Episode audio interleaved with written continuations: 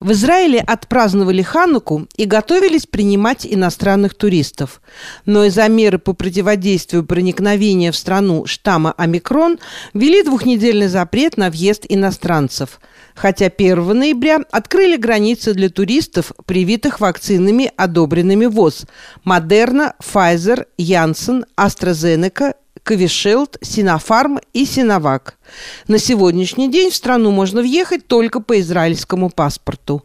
О ситуации рассказывает жительница Иерусалима Марина Черткова. Здравствуйте, Марина. Добрый день. Какова обстановка с э, пандемией в Израиле? Насколько я знаю, у вас очень большое количество людей провакцинировано, но тем не менее все равно существуют какие-то карантинные ограничения. Э, у нас действительно большое количество людей провакцинировано. Карантинные ограничения внутри страны практически сняты. То есть э, работает все, том числе э, более или менее массовые мероприятия, открыты театры, открыты концертные залы, проводятся свадьбы, как привыкли в Израиле, по 300, 400, 500 человек. Жизнь, в общем, вошла в нормальное русло. Э, единственные ограничения, которые существуют, это ограничения на въезд в Израиль. У нас сейчас, к сожалению, нет въездного туризма. Немножко открыли Израиль с 15 ноября для иностранных туристов.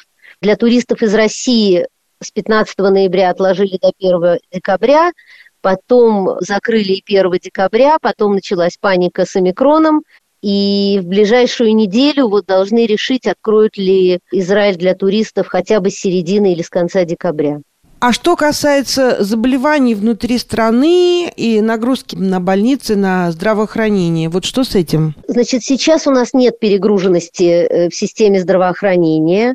Если раньше нас закидывали цифрами по заболеваемости и смертности, то сейчас, если специально не искать, то в новостях вы практически не слышите о том, сколько заболевших и сколько умерших. То есть, если вы специально этим не интересуетесь, то вас никто этим не перегружает. Единственное, что есть отчеты, постоянное заседание их кабинета, о том, что сказали ответственные за коронавирусную обстановку.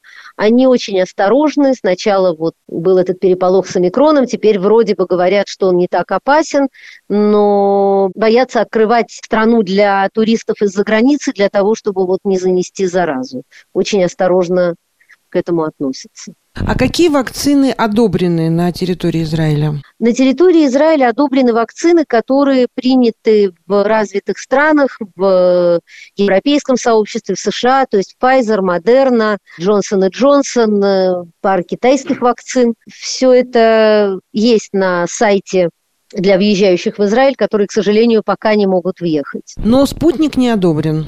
Спутник официально не одобрен, хотя, видимо, был сделан жест в сторону России, и теоретически его признали. Но, к сожалению, люди, привитые спутником, не могут въехать из-за того, что начался переполох с омикроном. Вот такая вот э, есть ли у вас антиваксеры, есть ли люди, которые не желают прививаться, и как они коммуницируют в обществе?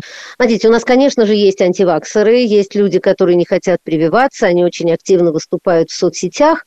На самом деле люди, которые, допустим, есть такие, которые сделали две прививки и не хотят делать третью, они, что называется, держат низкий профиль. Ну, никто из разумных людей не афиширует, э, так сказать, своих э, взглядов по этому поводу.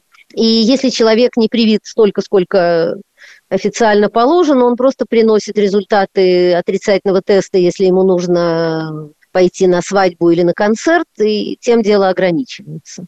У нас нет наказаний за то, что человек не привит.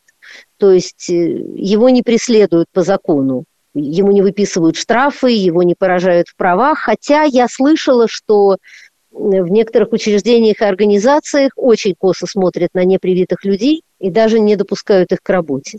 Ну вот, например, там, где я работаю, формально висит объявление, что разрешен вход только привитым э, и только в маске, но на деле никто ни у кого ничего не спрашивает. Есть такое мнение, что прививки, все-таки вот которые нам всем поставили, они работают недолго, там в течение полугода. Что по этому поводу говорят в Израиле?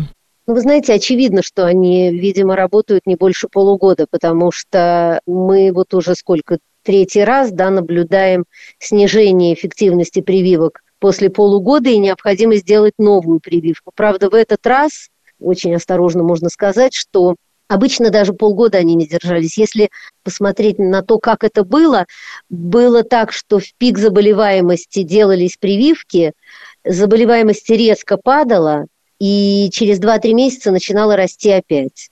Ну, пока суд до дела проходило пол, полгода, делали новую прививку, сейчас делали новую прививку. После третьей прививки, может быть, вот, э, ну, когда так активно ее начали делать 2-3 месяца назад, нельзя сказать, что есть э, какой-то всплеск заболеваемости. Пока вроде бы тихо. А что происходит с теми людьми, которые переболели, да, вот у них есть свой естественный иммунитет? Им рекомендуют делать прививки или для них какие-то особые условия? Вы знаете, существует правило, когда переболевшим нужно по истечении какого-то времени делать прививки, да, им делают прививки, э, но, по-моему, должно пройти полгода со времени заболевания.